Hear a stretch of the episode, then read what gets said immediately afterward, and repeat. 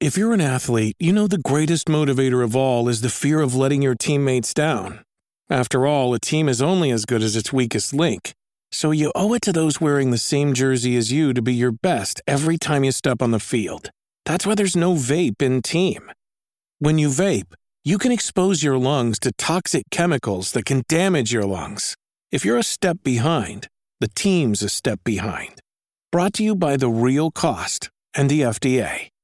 August is almost over, and that means the kind of funny Patreon pledge drive is about to wrap up.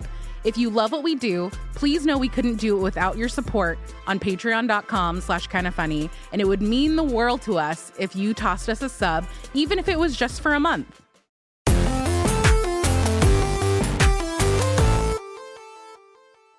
What's up, everybody? Welcome to Kind of Funny Games Daily for a Wednesday, August 23rd, 2023. I'm one of your hosts, Greg Miller, alongside Leftover Poppy, aka Breakfast Poppy, aka he knows all the sports Poppy. Blessing Adeoye Jr. Apparently, I don't know any sports. No, we're, see, we're, we're changing the narrative. We're fixing that. Oh, we're reclaiming it. Yeah, we're taking it back. I don't want you beating people up in the softball field. That's what It's gonna threat- happen. So you if if Harley time. comes at me sideways again, I'm gonna fight Harley. I don't This like is the that. second time. I don't like that. I don't like that one bit. All right. Listen, I, I was, it was insulting. I was mad. As you're wailing on him, he's gonna be like, "No, no, you're thinking of UFC. I'm like, this isn't mixed. This isn't mixed martial Oh, arts. This is that's a different softball." sport. They're thinking about boxing. This is softball. I grab a fucking bat, hit him in the head. God damn it. Blessing, Harley. how are you? The day after opening night live. I'm doing pretty good. Yeah. Uh, pretty tired. Been Yeah. gaming a lot lately. There's a lot of video games. A That are lot of games, a lot of embargoes, a lot of things going up. One lifted this morning, of course. Yeah. Armored Core Six. You reviewed it. We'll be talking about it. But Yeah. How are you doing? same. Tired. You know what I mean? Hanging in there, doing the thing. It was a good day uh, yesterday for opening night live stuff. Then, of course, you know, pandemonium at home. So now I've had to change my whole Starfield plan and everything else for my review there, and that kind of sucks. But you roll with the punches. Mm. Yeah. You do what you got to do. We're how long away? Like a, a week away from the Starfield review? Uh, we are a week and a day away from the uh, embargo for the Mm. review of Starfield lifting. Remember, August 31st, ladies and gentlemen. Kind of funny games cast. We'll be reviewing the one, the only Starfield at 9 a.m. Pacific time. At the same time, we will begin a marathon stream for Starfield that will go as long as you support it. And then, of course, we will be fielding your questions so that we over at kindafunny.com slash xcast so that we can do a faq you read all the reviews of starfield then you go hey but you guys didn't answer this question you send in that question uh, and the one and only paris lilly the reviewer will join us for the xcast uh, to do that and have that So Paris is coming in here in person. i have We got to share a space with him. i have a I, look, I have the tab open and uh, so far i've put in on the the airline ticket paris oh, like I need to book his ticket today because he hit us up. He's like, "Hey, when are we booking tickets?" Like, "Oh, I thought you were doing that." Shit, Oh, fuck. I'll get on it. I'm on it. Oh yeah, that's an exciting time. It's going to be very exciting at Yeah. Paris up here. I'm very excited. It's, it's you know, win, lose, or draw on how good Starfield is. Mm-hmm. This is going to be a big deal, and we're treating it like a big deal, which is Yeah. something fun and exciting for I- us. Because again, this is something we've talked about a little bit with other games this year, right? Of like, we would have loved to have gone bigger for Zelda. Nintendo gave us one code, right? So that kind of changed it. Plus, there was a bunch of preview restrictions and review restrictions, right? Mm-hmm. Final Fantasy's been broken up because it dropped on a whole bunch of the people reviewing other stuff too. So it wasn't like we had the unified, let's go there. Nor did we know it was going to be as big, maybe as it was going to be. So Starfield, we're betting big on that. People are going to want to know a lot about it. And we're, we're all going to want to keep playing it. yeah, I, I I know it's tough to talk about Starfield, right? Because we don't want to break embargo, and all. You can people go ahead and know give that your we have score. Pete Hines ain't watching this. I can call him right now. Pete, you mind if we get our scores? Um, but I talked to I talked to Timur about this a, bit- a bit of like, oh yeah, thinking about Starfield content plans and Starfield how we're going to cover it and Yeah. all this stuff, right? It feels different from other games, kind of Yeah. like you're talking about. Is this one that you're excited to cover? Are you daunted to cover it? Like going into it, does this feel? Does it more so just feel like the start of the fall to you? Like where does Starfield, I guess, fall? I'm excited to do it because it's right it's now? it's one of the rare games that's a big game that other people got out of the way of. When you look at Spider-Man, we will cover Spider-Man in a big way with you know our, how we play games and how we talk about games, but we're also probably gonna have Alan Wake creeping hmm. in there. We're gonna Sonic have other stuff Superstars. going. Sonic Superstars, like it, it, Starfield is being treated differently, and I honestly do feel in a lot of ways like we're having like content meetings about Starfield in a way like we used to do this all the time at IGN for big games. And like even yesterday where we were having a conversation on the Gamescast Slack channel and Janet was like, "Yo, you guys might want to start a, a Slack channel for this to keep everything you want, all the ideas for content, all the things you want to do, what you want how, what you want to talk about and bounce questions off of each other and what, you know, for SEO kind of I'm like, "Oh, that's really smart." Like and she was like literally that's what, what we used to do at guides at IGN. I was like, "Yeah, right." Yeah. We're actually treating this like that rather than how it normally is where you and me run away and play a game and then come together on the show to talk about it if we liked it or not Yeah. which is good, and that's definitely the kind of funny content. But just, you know, it's hard for us as a small 11 person independent company you should support on Patreon uh, to do like a cool all hands on deck. This is the big thing, which of course then nets out to the amount of emails I've gotten for review codes and like, hey, you're gonna no, we're not Yeah. gonna cover that. Sorry, everybody's I doing got the something Mortal else. Kombat One beta uh, Yeah. last weekend, and I'm like, oh, what what horrible timing for this thing? Because I'd love to just sit and play Mortal Kombat throughout the whole weekend, but Yeah. of course we have Starfield codes, and then also Imran and Reb decided to get married, and like, What a bunch of clowns. You I know, know, right? could they have thought about it? You know what I mean, Kevin? Like they know they know how review codes come in. It really seemed insensitive that Imran and Reb kept their wedding where they kept it. terrible, terrible. But I'm excited to see also how our Starfield coverage reflects the rest of the fall's coverage in terms of I feel like we have a good flow going from reviewing games like God of War, like having a plan and um, seeing that through, right? Yeah. And going into Zelda and like making TikToks for Zelda and doing other things for Zelda. Make that I think then leads us into oh, what if we did this thing that we did from this review and like made it even bigger and better for what, the way we cover this game. You know, I'm. I think we've had such good discussions on Starfield that it makes me excited to even talk about when Spider-Man 2 comes through or when other big games come through. Just Yeah. be like, yeah, can we take this thing we did for that we did for the Starfield thing? Like even if we did a what if you played through Spider-Man 2 straight, all the way straight through for 20 hours or whatever on a stream and just beat the game Yeah. from the audience. Like stuff like that I think is cool. A hundred percent. And I think you know it's it's the uh, the tree, the sapling that is the kind of funny spare bedroom is starting to you know produce fruit, right? Where it is that idea where we can go out in the bullpen and really have a conversation about what we want to do. We can't get think outside the box of like. You know, we've we've done such a great job of hiring a staff, you guys lo- inside locally, right? But then also the contractors we work with that are as much a part of kind of funny as anybody. That Paris feels comfortable stepping on, be like, yeah, I want to be lead reviewer on Starfield, and we're all like, oh, okay, sure, cool, that sounds great. And then all these different ideas can come from it, and we can have, you know, like even me playing it and like you know, uh, things changing at home that then change how much I'm going to be able to play, right? Like that's a bummer, but it also doesn't really affect the content, right? It just affects my narrative of what the content was. So rather than play X amount of hours, I played this amount of hours. But even when I'm playing, like, am I playing differently? Am I doing something? Yeah. I can't talk about any of that. Can't, right, Pete? Can't say anything. Right, Pete? I digress. Not Pete specifically. Oh, you know, because Pete, I don't know. Todd You don't Howard's think one. Todd's gonna come Todd, after you? Todd is the one who says I listen to all the shows, Mm. and then Pete Hines is just like, "Yo, yeah, I'll tap my leg for you." What is this? Is that a Starfield man over there right oh, now? Whoa. Ladies and gentlemen, please welcome the star of Starfield, the guy from. Starfield. Whoa. You know, you know we have regular Earth gravity here, right? Not when you're in the suit. You Not when you're in the you're behaving like there's not gravity, but we have regular Earth, like you know. Mikey, we have high oxygen. Lift your visor. Yeah, hold on. What's We're not going on? gonna Look at how away. cool I got a belt on this thing.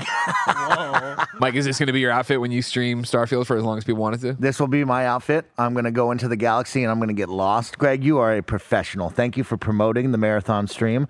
Of course, I've been approved by the founders here at Kind of Funny. There are no rules. There are no limits. Uh, we will rules. stream until the until Monday Labor Day weekend is over, okay? So if you want it, we will go for it, baby. Thursday till Monday, let's make it happen.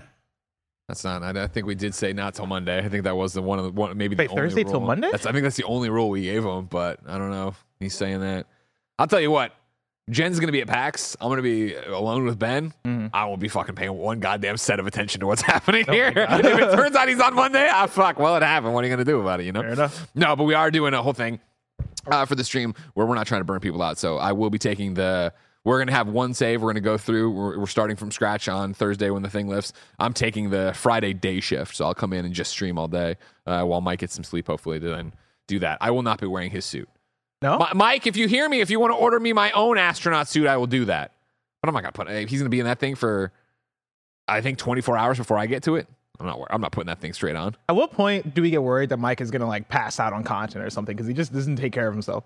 I mean, that's He didn't go to the hospital after after He like got he got after falling twice during. on stream before. Remember that? Did he just really? like fell out of his chair. Yeah. I mean, I saw this man almost die on the softball field, and he did not go to the hospital afterwards. And so I worry that one of these days, midstream, he, he's just gonna collapse, and then like Now, for the record- nobody's gonna be here except for chat. For the record, remember, of course, he did confirm yesterday on content. As I've always said, of course, he's following my footsteps. If I die or have a heart attack on content, you're able to publish that content. He said we were able to publish that content. He said that Gotcha. yesterday on stream. So I want that out there. Blessing, do I have your express? rate? Absolutely not. God ah, damn it! God, well, you weren't on camera when you said it, so it doesn't matter. Put me on camera. Absolutely not. In fact, if it happens, I want it. I want the streams just delete it from the internet, Rude. hide it. Listen, we're all going to be heartbroken. I'm not going to be viral for the wrong reason. We're all going to be heartbroken. Can't we just at least make some money off your demise? you know what I mean? Let's ju- We're going to shut down for at least half a day while we all figure it out. You know what I mean? At least half, a day. I don't even get two days. Nah, man, we'll give you two days. Fine, it's fine. Don't worry. About it. Uh, let's instead talk about some other stuff that's happening in the industry today because it is a jam-packed Roper report. We have an update on Bioware, and it's about layoffs and restructurings. Uh, Armored Core Six and Project Q. Strike that. PlayStation Portal impressions. We'll have all this and more because this is kind of funny games daily. Of course, each and every weekday on a variety of platforms, we run you through the nerdy video game news you need to know about. If you like that, be part of the show. You can write in for free over at kindafunny.com slash KFGD with your questions, comments, concerns, your squad up requests, and more. Then, of course, tune in to watch us record the show live on twitch.tv slash kindafunnygames and youtube.com slash kindafunnygames. If you're watching live, of course, you have a special job. Go to kindafunny.com slash you're wrong and tell us what we screw up as we screw it up so we can set the record straight for everybody watching and listening later on youtube.com slash kindafunnygames and listening on podcast services around the globe. Of course, if you really want to support us, there's the free way. Use the Epic Creator Code Kinda Funny when you're checking out in the Epic Game Store, Fortnite, Rocket League on your PlayStation or Xbox or Switch. But most importantly, head on over to patreon.com slash kinda funny. Over on patreon.com slash kinda funny, of course, a few bucks would get you each and every episode of Kinda Funny Games Daily ad free as a video and MP3. It would get you the ability to watch the podcast live as we record them a day early before they post anywhere else. Also, ad free. They'd be on demand as ad free MP3s and videos as well. You'd also get more than 300 exclusive episodes of content since we went live in October. Of course, there's Greg Ways up there. There's kind of Feudies up there. There's great things. And then there's cool merch like the Trog shirt that's at the platinum premium item tier. Go over there, get that if you have the bucks to support us. Thank you. Housekeeping for you. A new games cast is up. It's our Armored Core 6 review. I assume we're going to do a review roundup, right? We do, yeah. Hell yeah. So we don't have to talk too much about that, but I'm excited to talk to you about it because you really liked it. And I heard in a rare thing, ladies and gentlemen, honestly, it might be the first time ever. Metacritic didn't say if the game was good or bad. Whoa. We'll have, to wait, we'll have to wait until, you know, maybe the Roper report for that. We're so It's a big surprise. Uh, a new PS I Love You XOXO is up right now, and it's our PlayStation Portal preview. Uh, I have played Project Q. I can talk about Project Q. I did a long conversation with Tim about Project Q, the wireless earbuds, the new headset, and of course this new PlayStation Link thing they're pushing. Uh, you can get that there, but we're going to, I think, do a recap here as well. On top of that, WrestleQuest is out. We are in it, ladies and gentlemen. And to celebrate it, we're streaming a sponsored hour today on twitch.tv slash kind of funny games and youtube.com slash kind of funny games. So get ready for that. Of course, WrestleQuest is when Jeff Jarrett came through. We don't talk about what he did. We don't talk about Jeff Jarrett, but we talk about the developers. Oh, remember when he Nope, like nope, hit nope, you over the head with a guitar? No, no, we don't talk about that. Remember that?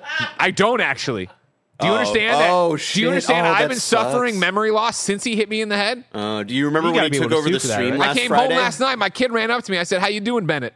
Jen Bennett. said, Oh, "What are you talking about? His That's name's. Ben. That's what Jeff Jarrett did to me, ladies and gentlemen." Remember when he took over the studio last week? That Anyways, cool. their game got delayed because of me, and now it's finally out. So to make nice, I have to tell you it's out. Uh, over on Patreon, there's a new kind of feudy available right now, where Greg asked the crew to name a weapon from Ratchet and Clank. Where Greg asked the crew. I I did not write it.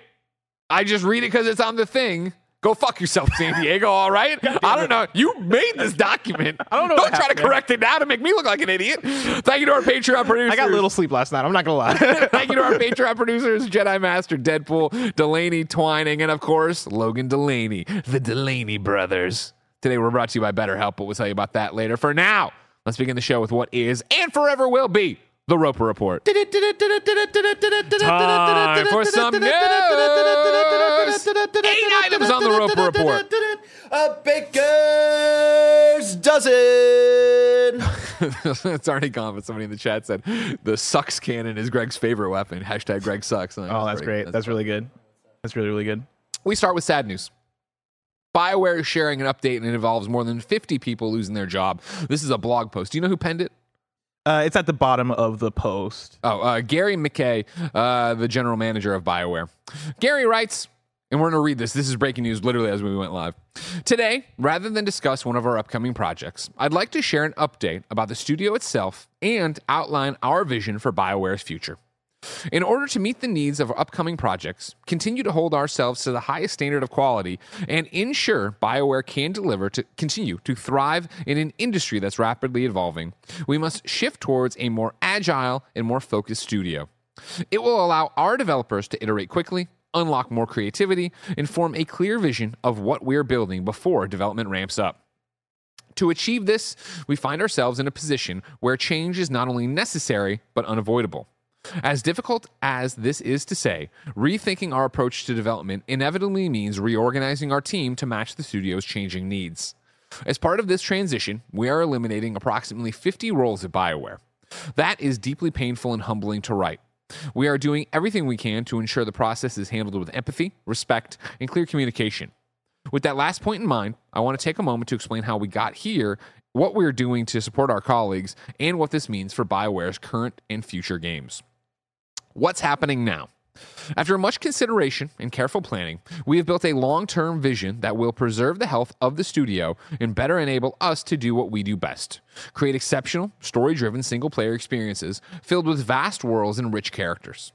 The vision balances the current needs of the studio, namely ensuring Dragon Age Dreadwolf is an outstanding game, with its future, including the success of the next Mass Effect. We've chosen to act now in part uh, to provide our impacted colleagues with as many internal opportunities as possible. These changes coincide with a significant number of roles that are currently open across EA's other studios. Impacted employees will be provided with professional resources and assistance as they apply for these positions. While it's unlikely that everyone will find a new role within the company, we are committed to supporting our staff as they navigate this change. Our sincere hope is that they can continue their exemplary work at studios who stand to benefit immensely from their talents. Immediate impact. If you're wondering how all of this will impact development of Dragon Age Dreadwolf, let me be clear that our, de- our dedication to the game has never wavered. Our commitment re- remains steadfast, and we all are working to make this game worthy of the Dragon Age name. We are confident that we'll have the time needed to ensure Dreadwolf reaches its full potential. I can also tell you that every member of our team, even those departing BioWare, deserves credit for crafting a spectacular experience. These are our co- colleagues and friends, and we would not be here without them. I'm so proud of all the work our team has done. What comes next? While this is an extremely difficult day for everyone at BioWare, we are making changes now to build a brighter future. We're excited for all of you to see what we've been building with Dreadwolf. A core veteran t- team led by Mike Gamble continues their pre production work on the next Mass Effect. Our commitment to quality uh, continues to be our North Star. As cliche as it sounds, there truly is never a good time to enact changes like this, but we trust that we have the right leaders and team in place with vision, passion, and proven track records to deliver world class Dragon Age and Mass Effect experiences that our fans will love. For now, I want to thank everyone at BioWare, past and present, for making the studio what it is. I also want to thank our community for your continued support. We're eager to reveal more about Dreadwolf and look forward to discovering what else the future holds. Gary McKay, General Manager, BioWare. So this story's a bummer. Uh, it's another one, I think, in the ongoing stories of tech layoffs that we've seen a lot in the last year and the last couple of years. And then also a lot of video games industry layoffs. I like some of what they're saying here in terms of you know we have other openings in EA. We're going to do our best to try and find other people, um, or try try to find people positions elsewhere in the company. Right, that's Yeah. a good thing. But either way, right, this is a bummer because in any way you shake it, people are losing their jobs and people are probably not going to land on their feet. Maybe in the games industry off of this, right? Maybe people find other roles uh, in, in other places, but moments like this very much shake up people's lives in a way that very much sucks for them, right? And, and is, is in a lot of cases very unfair for them for, because they just show up ready to make a game, right? They show up ready to work at this place that they probably dreamt about working at, right? BioWare is one of those studios um, where if you're somebody who's writing a video game, if you're, if you're somebody who's working on coding or character modeling or any of these things, right? You look at Mass Effect as a oh, this got me into video games. Mass Effect is one of those franchises. Dragon Age as well is one of those franchises, especially if you're somebody that loves RPGs. And so this is heartbreaking for that reason. This is heartbreaking for a lot of reasons. This is also another one that I think falls in line of man, Bioware has had a rough go in the last I want to say even decade, right? Like Dragon Age Inquisition. I was going to say, you pull it back to that, and then Dragon Age Inquisition came out in 2014. Yeah. Right, and since then, what have we seen? We've- right, we've seen Mass Effect Andromeda and Anthem. and then yeah, And like next up, we have you know the uh, Dra- Dragon Age Dreadwolf, and we also have the next Mass Effect, which is exciting in idea, but the exec- the execution of good Bioware has felt so long ago now that it's even hard for me to believe in those to some extent, right? Like I know we can probably point to Mass Effect Legendary Edition, but like doing that as a remake slash remaster versus creating a new game from the ground up, we've seen that be messed up so many times, not just from BioWare, but from different developers, right? We Of look course. at Bethesda, we look at um, CD Projekt Red, and like these types of games just get really, really tough to make. And so I don't know how laying off 50% of the, or not 50%, sorry, 50 uh, people Position. on your staff, I don't know how that bodes for the quality of the games, but either way, like it makes me a bit scared. It makes I mean, me a the bit way nervous the counter argument, right? You're laying off 50 people, and this it sounds very cold, and I don't mean it. But I don't, sure. I don't look at the 50 people in the 50 positions being eliminated as good or bad, right? It's that idea of like, well, I don't think those 50 are going to be like that. That's what'll that's what'll ruin Dreadwolf. Yeah. And I also don't think those 50 are what made Andromeda great, right? Or Sure, great. And I, know, and I mean, though I think the cold way would be to put it would be like it, this is optimization, right? Like this is them going. Well, again, it's them trying to figure out what the fuck is going on over there. Yeah. And that has been the story with BioWare. You talk again about their lineage, and, you know, I remember being at IGN, and man, BioWare could do no wrong. Everything they were putting out, people were eating up and so stoked for and so into and just couldn't stop. And then, yeah, once you, you know, once they get out the door with Mass Effect 3, which, depending on who you talk to, did it land? Did it land the ship? Did wherever was everybody happy with it? And then to go f- from that, you know, I guess Dragon Age Inquisition. I don't want to talk shit about that. Yeah. But like, it is that idea of like they've been searching for that Bioware magic, and we say, you know, Casey Hudson leaves, then he comes back, and da da da, and it's just like Anthem happens. Do we? re- Nobody really wants it, but people like what, and it's like. There's so many things over there that have muddied what BioWare is and what that name means. Yeah. And that's what's fascinating when you look at it. You know, I think all the time, especially, you know, since for a long time, uh, BioWare and Mass Effect, right? An Xbox series, an Xbox franchise. Uh, I think of us as on the PlayStation side and how, for, I mean, probably as long as most people have been listening to me talk about video games on Beyond, right? There's been that conversation I have of just like, when is Naughty Dog to miss? They got to miss sometimes. They've got to eventually put out something that doesn't work and doesn't do, and it doesn't, isn't Naughty Dog, right? Hmm. And granted, we can all sit here and argue about Uncharted 3 or whatever, but I mean, they haven't had a Anthem. They haven't had a fucking, we've shit the bed here, something's wrong. We haven't had an Andromeda, right? And so, eh, so it's that weird thing of like, you jump to BioWare and them being, I think, the other side of the coin where they really had that goodwill. They really had all that stuff and then got squandered, whether it be EA coming in and saying we want games as service, whether it be people who are formerly in charge of the studio or leading teams getting on board, you get into a games as a service model and that's not what you really want to do or it doesn't work out the way you want to.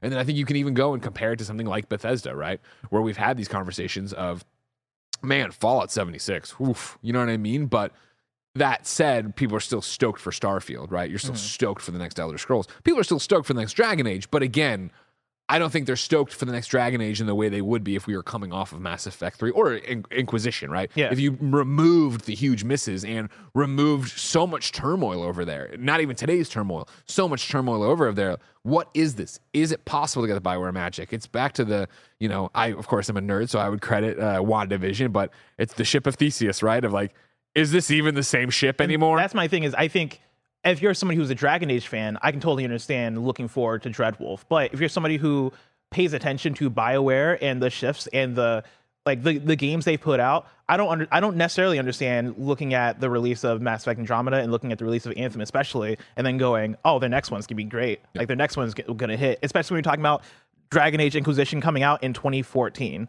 Like that is a long time. That that is almost a decade. And by the time we get that time game, you- yeah, it'll be it's gonna be past the decade. decade, Yeah, yeah, right? yeah. And like that's not the same studio. That's not the same talent. That's not the same like. And it is so tough to um, recapture that magic that we talk about with the Bioware magic thing, right? And I think even the that type of game, you know, I think for me when I look at the fresh RPG or when I look at the RPGs that I've really hit lately in the last few years, they have been the ones that have decided to do things different or decided Yep. to like you know take a different route from what we see with the um, like the Fallout's, the Mass Effects, the the Witchers, the stuff we know. Um, I look at Disco Elysium as one, which is a CRPG that was completely fresh, completely different, but was really cool. I look at Baldur's Gate 3. I know there's been plenty of CRPGs before, but Baldur's Gate 3 has done it on That's a, a different level, and that is a breakthrough.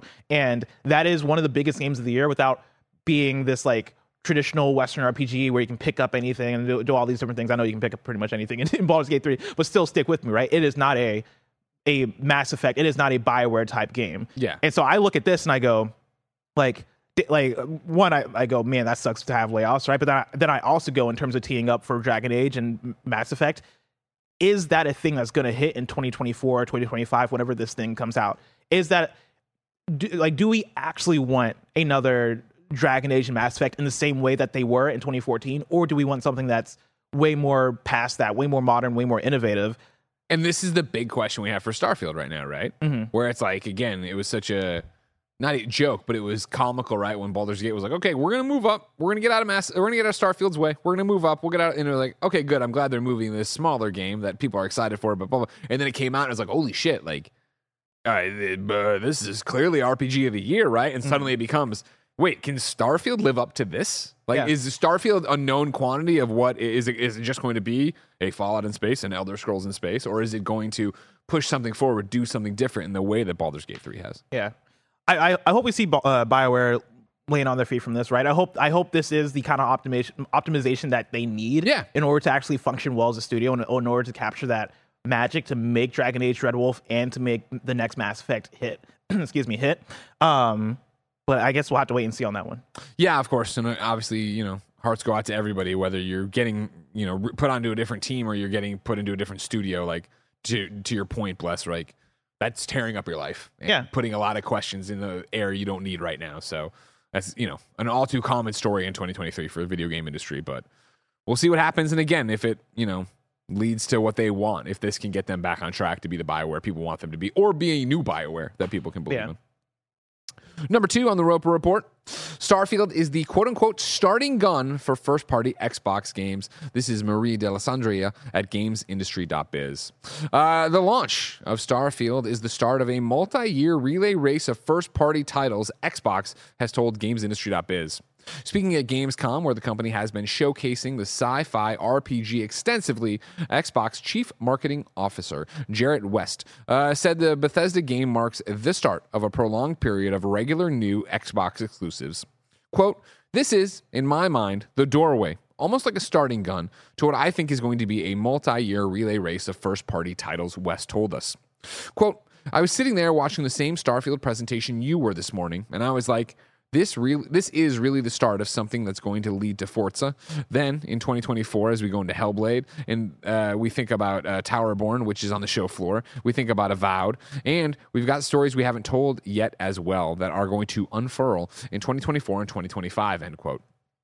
Xbox has struggled for consistency with its first party titles over the last 18 months. 2022 featured few exclusive releases, while its most notable game so far this year, Redfall, was reviewed poorly. However, the firm's summer showcase in June was received positively from the media. West continued, quote, This very much feels like the starting gun for this relay pass that's going to take place over the next couple of years. So, as a marketer, I'm super excited about that. And then if you layer then you if you layer in also Game Pass and the third-party relationships we have, our third-party support that rolls into Game Pass, but also is just on our platform is critically important too. So I think we're entering a period where this is the beginning of something that's going to be really special over the course of the next several years. End quote. Hmm. Blessing. Right. What I'd like to do is introduce Mr. West to the dominoes analogy. We've been mm-hmm. using it here kind of funny since about 2015 of lining up the dominoes and then we'll knock them over and hit after hit after hit for Xbox. Yeah. Do you think we're finally there? Is Starfield the first domino that's going to go dink, da- dink, dink? I would like to elevate that question and ask: Are the dominoes even real? Because, like, I while putting together this, this news story, the thing that I started to think about was the fact that if Starfield comes out and it is a 10 out of 10 game, it's a masterpiece. Everybody loves it, and like it does what it's supposed to do. Yeah. Does then that does that shift up our expectations for games like Avowed, for games like Hellblade 2, for games like Outer Worlds 2? Do we then start to look at those games the way we look at PlayStation first party and even Nintendo first party of like, oh, this is going to be these are going to be nines out of tens and ten out of tens consistently? Because I think that's what we talk about when we talk about dominoes, right? We're talking about lining up, li- lining it in all all up in this clean way where it's. Every month you're getting a fucking banger on Game Pass, or every other month you're getting an Xbox. Yeah, every Game quarter, right? That seems what Oh, yeah, every do, yeah, yeah. every quarter you're getting an Xbox Game Studios game that is going to be of the top notch quality. Is that is that imaginary? Like, is that is that a thing that we should that we can realistically expect? And do you think people will have that expectation if Starfield hits? I don't think it's going to shift the perception if Starfield's a 10 out of 10, 9 out of 10. Mhm. You know, uh, game of the year contender. I don't think it's going to shift the perspective that every Xbox exclusive is going to be that. But I think it goes back to them being, I think the audience being able to believe in Xbox exclusives to be more than, oh, this is something I'll play for a weekend and have fun with. That it can be this eight, eight, five, nine, ten, you know, this thing that you're like really excited for that you This thing that you play and want to evangelize to your friends. that makes sense on why you know you have to pick a side on the console war when they give you your machine gun. Why you picked this Xbox side, right? You can sit there and go, oh well, Avowed and this, that, and Game Pass, and obviously all this other stuff, XCloud, yada yada yada. That would be the hope, right? Yeah. I don't think it's realistic to, that it'll change the perception of oh that I, that it's oh these are going to be amazing games, every one of them. I can bet that way. I think it's more just the belief that this starts the thing of great games where you can, as an Xbox fan, sit there and go, look at all the exclusives, look at the library, look what we're able to do over here. Yeah. Kind of be able to justify your purchase and go, Exactly. oh, I bought this Xbox Series X so that I could have this access to this cool first party library. And now that started, right? Yeah, with, exactly. With um, Starfield. Yeah, there's Not no- that there's not been ever, ever been like a good Xbox yeah, I know. Yeah, yeah, yeah. But I mean, Uh, basically, I think the dominoes always come down to good news about games. That seems to be the thing uh, that Xbox struggles with, right? Is putting these games out, and when they do, when so when you have a Redfall, it's like, eh, when you have a couple years that don't have a lot of exclusives, Hmm. when your Halo Infinite, like there's so many things of like you just want them to start the engine and go. And so yeah, I hope that Starfield is the starting pistol for what they're talking about. Of like, cool, this is us beginning the run Yeah. of not necessarily everything's game of the year contender, but games that if you look at it and go, that looks interesting, you play, oh fuck, this is interesting. I'm having a great time with it. Yeah. My other thing is that this is Hi-Fi Rush Erasure. It is. Hi-Fi Rush is incredible. Yeah, It yeah. came out this year. It's they're basically saying that was like you know the dark match. You know that was before people tuned in. You know, Mm. Yeah. but it can be there now. Now before you the get main to, event. now you can be there and just be like, yo, There's also Pentiment. There's also I, I feel like there's been like a good handful of Do games that have this come is out. them not wanting to acknowledge Redfall as like the next stage of Xbox? Because if you if you do them, it, like, that's part of Phase do- Zero. If is you acknowledge One. Hi-Fi Rush as like the first gun, right? Then you have to acknowledge that Redfall was the uh, the bullet after that. You know, Because if Redfall hit, the first gun would have been like Pe- Forza Horizon 3 or like, or whatever the last Forza Horizon was, or like Five. Pentiment or something. Was it f- are we on five for real? yeah. But yeah, It's I th- again. I think you go back to that they are talking, especially when they talk about multi-year relay race of first-party titles. I think they're talking. That's where they're talking about. They want their first-party titles to be considered what PlayStation Studios are, mm-hmm. and so again, that carries with it. What does it mean? Where I think a smaller game like Hi-Fi Rush, a smaller game like Pentiment, isn't what they're talking about when they're talking about big stuff. for sure. No disrespect to those games. I didn't even say it. They did. Some respect on Hi-Fi Rush. Number three. It's, it's going to be forgotten. Don't worry about it. Number three. That can be forgotten about. I'll tell you what we won't forget about Armored Core 6 Fires of Rubicon. We have a review roundup and it's looking pretty good. Metacritic 87, Open Critic 86. Mitchell Saltzman over at IGN gave it an 8 out of 10 and said, Armored Core 6 doesn't look to reinvent the bipedal legs of mech, the mech action genre, but it does update, refine, and polish them into an aggressive shine. Every soiree, right? No, sortie, sortie, Sortie. sortie is a satisfying combat puzzle uh, to solve thanks to fantastic mission design, intense boss encounters, an extremely wide assortment of weapons, and parts that can dramatically affect how your mech plays, and excellent explosive combat that manages to take very complex systems and mechan- mechanism, no mechanics, and make them easy to understand and execute. A lot of ands in that sentence, Mitchell. Uh, it's interesting. It's an its interesting premise is stifled by bland storytelling told through mission briefings and radio chatter, but this is still nonetheless a welcome return of a classic mecha series. Wes Fenlon over at PC Gamer gave it an 87 out of 100. After FromSoft's incredible run from Souls to Sekiro to Elden Ring, Armored Core 6 is a near radical departure. Short, relentlessly paced missions, forgiving retires, and an empowering oh sorry retries. And empowering and an empowering arsenal that makes it clear you are a one mech army instead of some nasty little guy. Its lean approach holds it back in a few minor ways but a big budget budget game this dead set on what it is and what it is not is a precious thing in 2023 and then GameSpot gave it an 8 out of 10. Author not listed. Armored Core 6 sees From Software return and refine its roots with a game thrilling of thrilling mech combat built on aggression, agility, and customization. Richard Wakeling from GameSpot. Good job, Richard. On top of that, the one and only Metacritic broke from the norm to say Armored Core 6 Fires of Rubicon fucking rips. Oh yeah, shout out to the Meta, Metacricket. My Do we also have uh, Blessing's TikTok review up? I'd like to listen in on that because, of course, I Blessing don't reviewed it. if I have that. Can you pull it for me, sir? Oh yeah, I think it might be on Did, did Twitter. we make one? I, I think it's Roger on Twitter might for have- sure. I retweeted it Okay. and shared it on TikTok. Okay. So it's out there. Anyways, uh, Blessing reviewed Armored Core 6 Fires of Rubicon on, of course, the Kind of Funny Games cast. It's available right now on youtube.com slash kind of funny games. Podcast services around the globe. And before Fires- we deep dive into it, let's see what he says in his TikTok. Armored Core 6 Fires of Rubicon. A, ga- a name Sick that title. never gets less cool. What do you give it on the kind of funny scale? This is the first time while reviewing a game at Kind of Funny that I've played the game twice by the time I've sat down for this review. And that is because I fucking love this game. For me personally, I'm giving this game a 5 out of 5 on the Kind of Funny scale. I think this game is incredible. I should mention that this is my first Armored Core game. For me, during my second playthrough, that's where I started to really take things in and really appreciate the story for what it is, which is something that is in support of creating the best mech fantasy that you can imagine. And I think that's what Armored Core 6 does for me that is really special. I can't imagine making a mech game that is as thoughtful about how it wants you to really be in the mech fantasy as this one. These guys are really good at creating a really intense boss fight. The difficulty is there, and once you get past it, you have that feeling of overcoming something that you thought you could never get through. But at the same time, this is the most fresh from software games in years and years and years. But I think this definitely lives up to what my expectation is from them. Oh, yeah. Yeah, pretty good game. pretty good game. Yeah, like I look at these reviews and I'm, I'm right there. Um, the my prediction for this when I mentioned it on Gamescast was that it would get eights and nines, right? I Yeah. think well somebody in chat mentioned that now on Metacritic it is uh, me- yeah Metacritic it is sitting at an 88.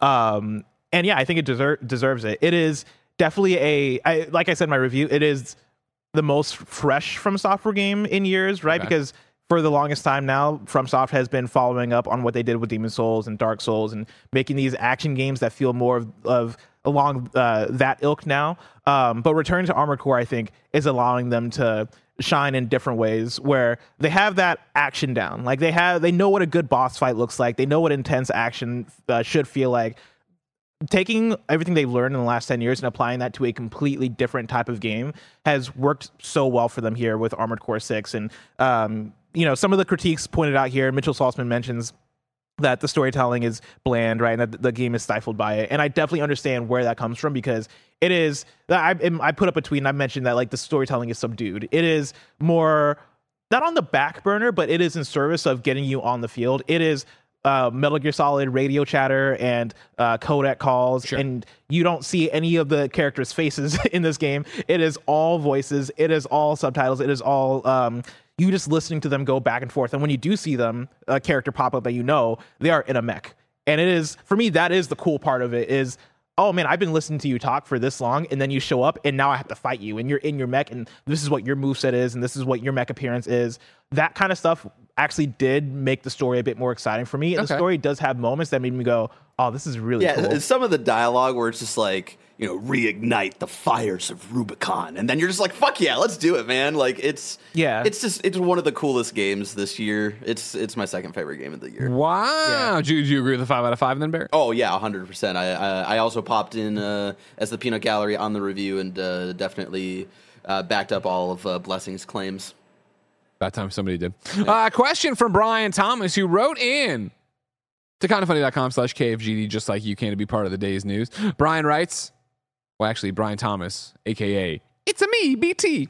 uh, will I enjoy Armored Core 6 after watching your review this morning? Great coverage, by the way. And I am still asking myself it's, if it's worth my time. Historically, I hate From Software's combat, but AC6 looks to be much more of a bullet hell action game, similar to something like Returnal, which I loved.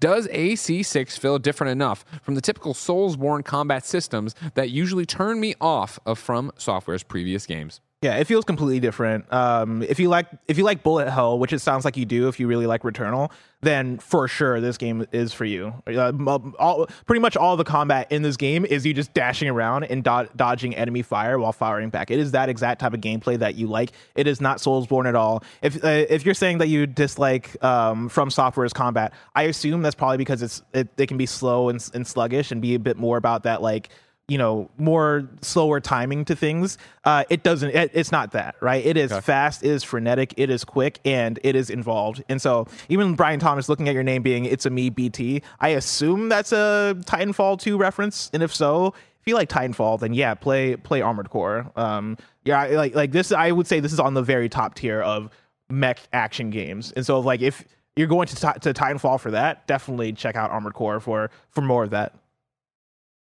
Greg, are you gonna play Armored Core Six?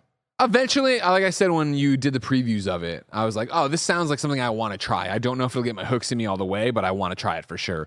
But I don't know where that falls anymore in the next few weeks, right? Where Yeah. it's like Starfield for the review, then Baldur's Gate 3 finally comes to PlayStation. I do want to play it there, but then there are a million other reviews. I would imagine Baldur's Gate, that'd be a probably a nice pairing. If I'm going to Yeah. go do that kind of thing, but then pump, because it's basically what you did for rev- both those reviews. Yeah, yeah, exactly. Pop off and do that. Yeah, I think the um, the mission structure of Armored Core Six is really Yeah. nice too because the missions are pretty quick. You know, a mission Yeah, can be anywhere exactly. from six minutes to fifteen minutes, maybe longer if you're struggling on a boss fight. But Yeah. they're very shortly paced and it's very easy to come in, come out, and be good. I was when I played my sec- my uh, second playthrough, and I might have done this for my first playthrough too. I was doing a chapter a day essentially. Nice. And so like that took me five days, and it's pretty it's pretty straight straightforward and easy to get into. A question for you. Mm-hmm. You said it's a me BT might mean he's a Titanfall fan. Yeah. What, we're basing that on what now? Uh, I believe I believe the big robot in Titanfall's name BT. Did I get that wrong? But you don't think his name Brian Thomas might mean it's a me Brian Thomas Did I, did I mention uh, I didn't have I didn't get a lot of sleep last night? I want you to know. My first when I read it originally, I, I full disclosure when I read it and like wasn't thinking, I was like, oh, he's a Death Stranding fan. Or the BTs in Death Oh, Stranding yeah. or whatever. And then I looked at it, I was like, I know Brian Thomas. That's That's so fucking sense. funny. Maybe he, and al- gen- maybe he also likes Titanfall too. Hey, I mean, if he's got taste, he does. I mean, If he's got taste, he likes both these games. Yeah. You like Death Stranding, did you? Oh yeah, I like that. Yeah, yeah, Like, yeah, are you gonna, I was waiting. If there's a pause, like, are you gonna dunk on me, or are you gonna? You gonna Honestly, just not know what my response was. can't see the fist is coming up to get me. Ladies and gentlemen, do you like what we do here? Well, and get let, let let, let me tell you about patreon.com slash kind of funny. Over on patreon.com slash kind of funny, of course, you can get more than 300 bonus episodes of content like Kind of Feudy, the next gen podcast, Greg Way, you name it. You could get all the podcasts live as we record them ad free. Uh, you get them on demand too. You get them a day early. They're all there. And then, of course, most importantly for you right now, you could get each and every episode of Kind of Funny Games Daily ad free. But since you're not on patreon.com slash kind of funny, here's a word from our sponsor. This episode is brought to you by BetterHelp. We all know life can be hard. It's so easy to get caught up in what everyone else needs from you and never take a moment to think about what you need from yourself. I know from experience how often it just seems easier to care about others and keep it moving. But when we spend all of our time giving, it can leave us feeling stretched thin and burned out. Therapy can give you the tools to find more balance in your life so you can keep supporting others without leaving yourself behind. Some of my best friends use BetterHelp and love how helpful it can be for learning positive coping skills and how to set boundaries. If you're thinking of starting therapy, give BetterHelp a try. It's entirely online, designed to be convenient, flexible, and suited to your schedule. Just fill out a brief questionnaire to get matched with a licensed therapist and switch therapist anytime for no additional charge. For more balance with BetterHelp, visit betterhelp.com slash kind of funny today and get 10% off your first month. That's betterhelp, H-E-L-P dot com slash kind of funny, betterhelp.com slash kind of funny. Hi, I'm Daniel, founder of Pretty Litter. Did you know cats tend to hide symptoms of sickness and pain? I learned this the hard way after losing my cat, Gingy. So I created Pretty Litter, a health monitoring litter that helps detect early signs of illness by changing colors, saving you money and potentially your cat's life. Pretty Litter is veterinarian developed, and it's the easiest way to keep tabs on your fur baby's health right at home. Go to prettylitter.com and use code SPOTIFY for 20% off your first order and a free cat toy. Terms and conditions apply. See site for details. This episode is brought to you by Reese's Peanut Butter Cups. In breaking news, leading scientists worldwide are conducting experiments to determine if Reese's Peanut Butter Cups are the perfect combination of peanut butter and chocolate. However, it appears the study was inconclusive, as the scientists couldn't help but eat all the Reese's. Because when you want something sweet, you can't do better than Reese's. Find Reese's now at a store near you. And of course, we're ignoring the elephant in the room. What's that? Maybe he's a Mario fan.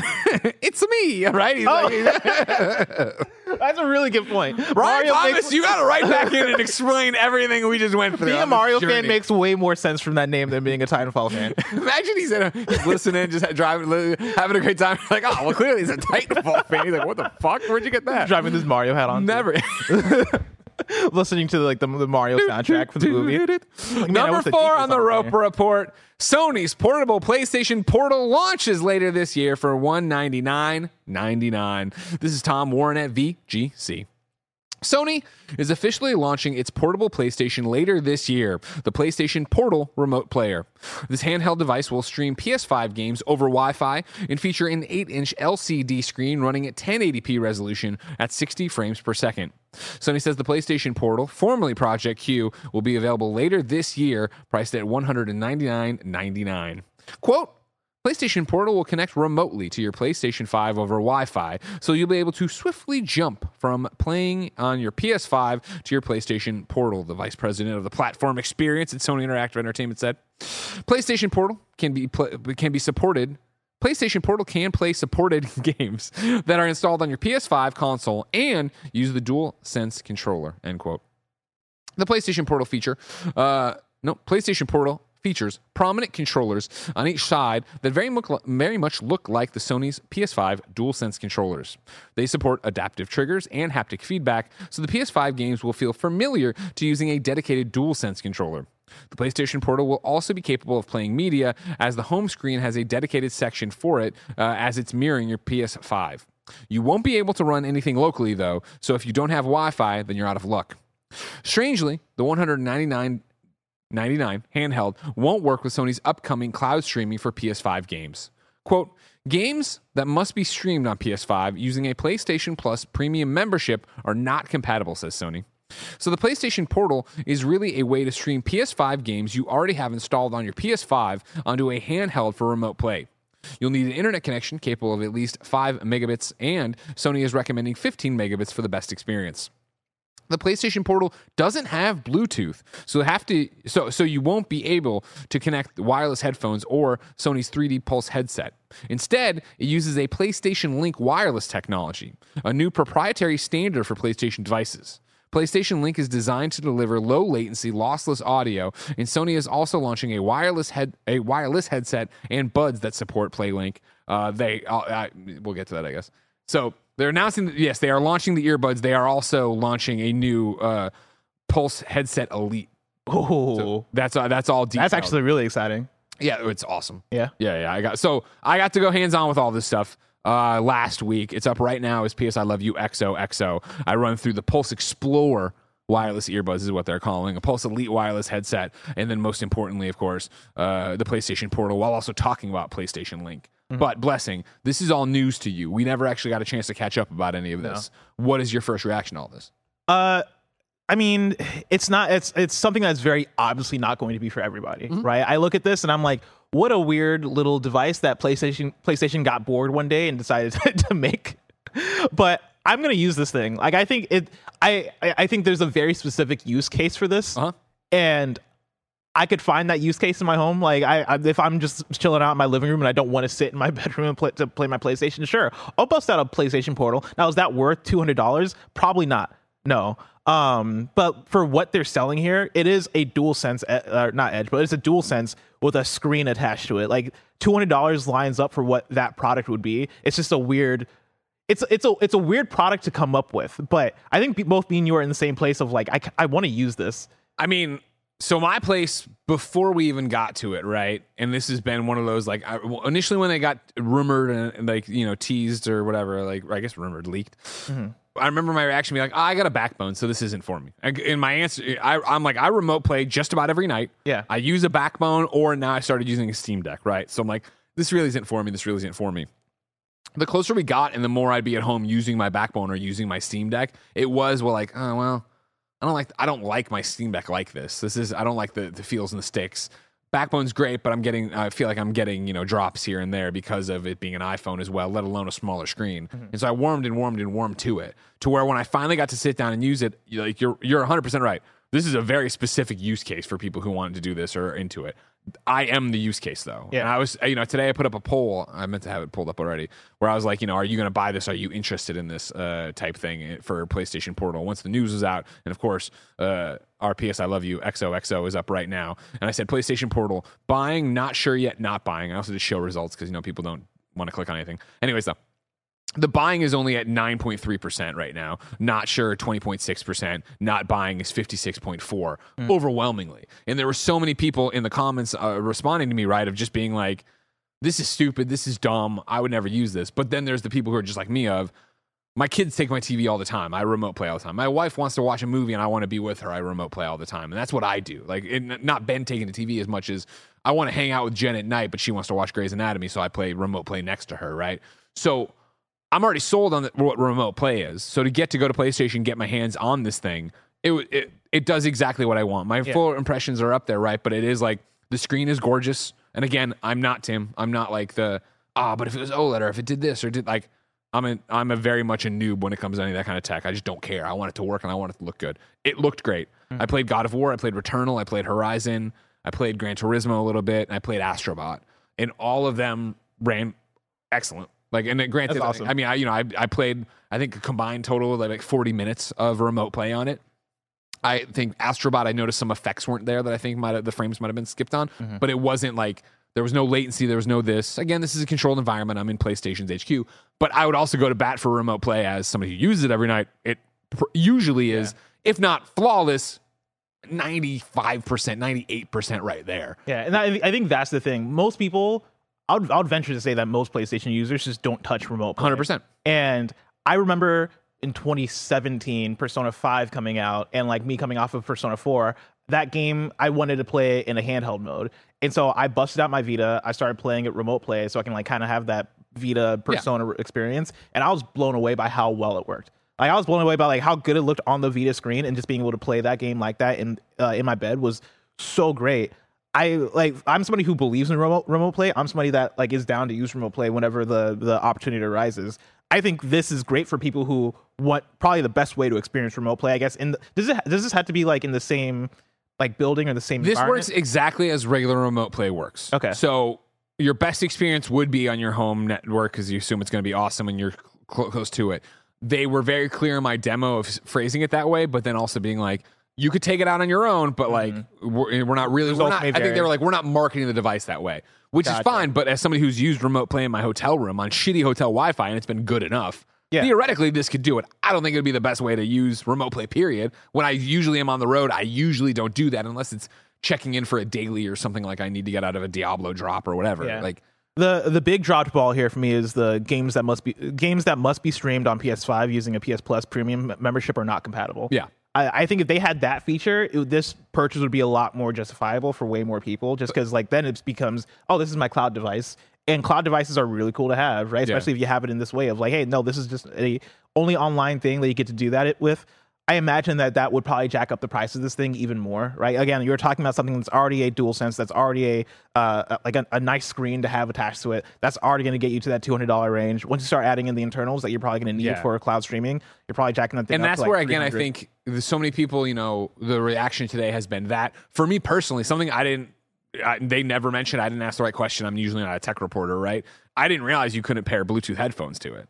For me, that's outrageous. That's so insane. You know what I mean? Now, granted, the new PlayStation headsets are using this PlayStation Link thing. I explained it all there. Like, they, it was really impressive. It's really cool. I really like the idea that like it can be the you can have a headset paired to multiple dongles, so I can move from a PC to my PlayStation, not have to switch. I really like the idea now of having simultaneous connections. So the headphones are still use Bluetooth, so I can connect them to my phone, and I can also be connected to, with the headphones to the game and have them at the same Oh, time. Oh, really? So you can run Discord through your phone, Oh, or have a phone awesome. call, or listen to your music, and then also hear the game and stuff. That's all rad. The fact that I can't just when I'm going to be next to Jen, I can't easily pop out my AirPods and connect them. That's stupid as hell. Yeah, Is that's there a dumb- headphone jack? Obviously- There is a headphone jack. So yeah, I, that, Okay. that'll be my other.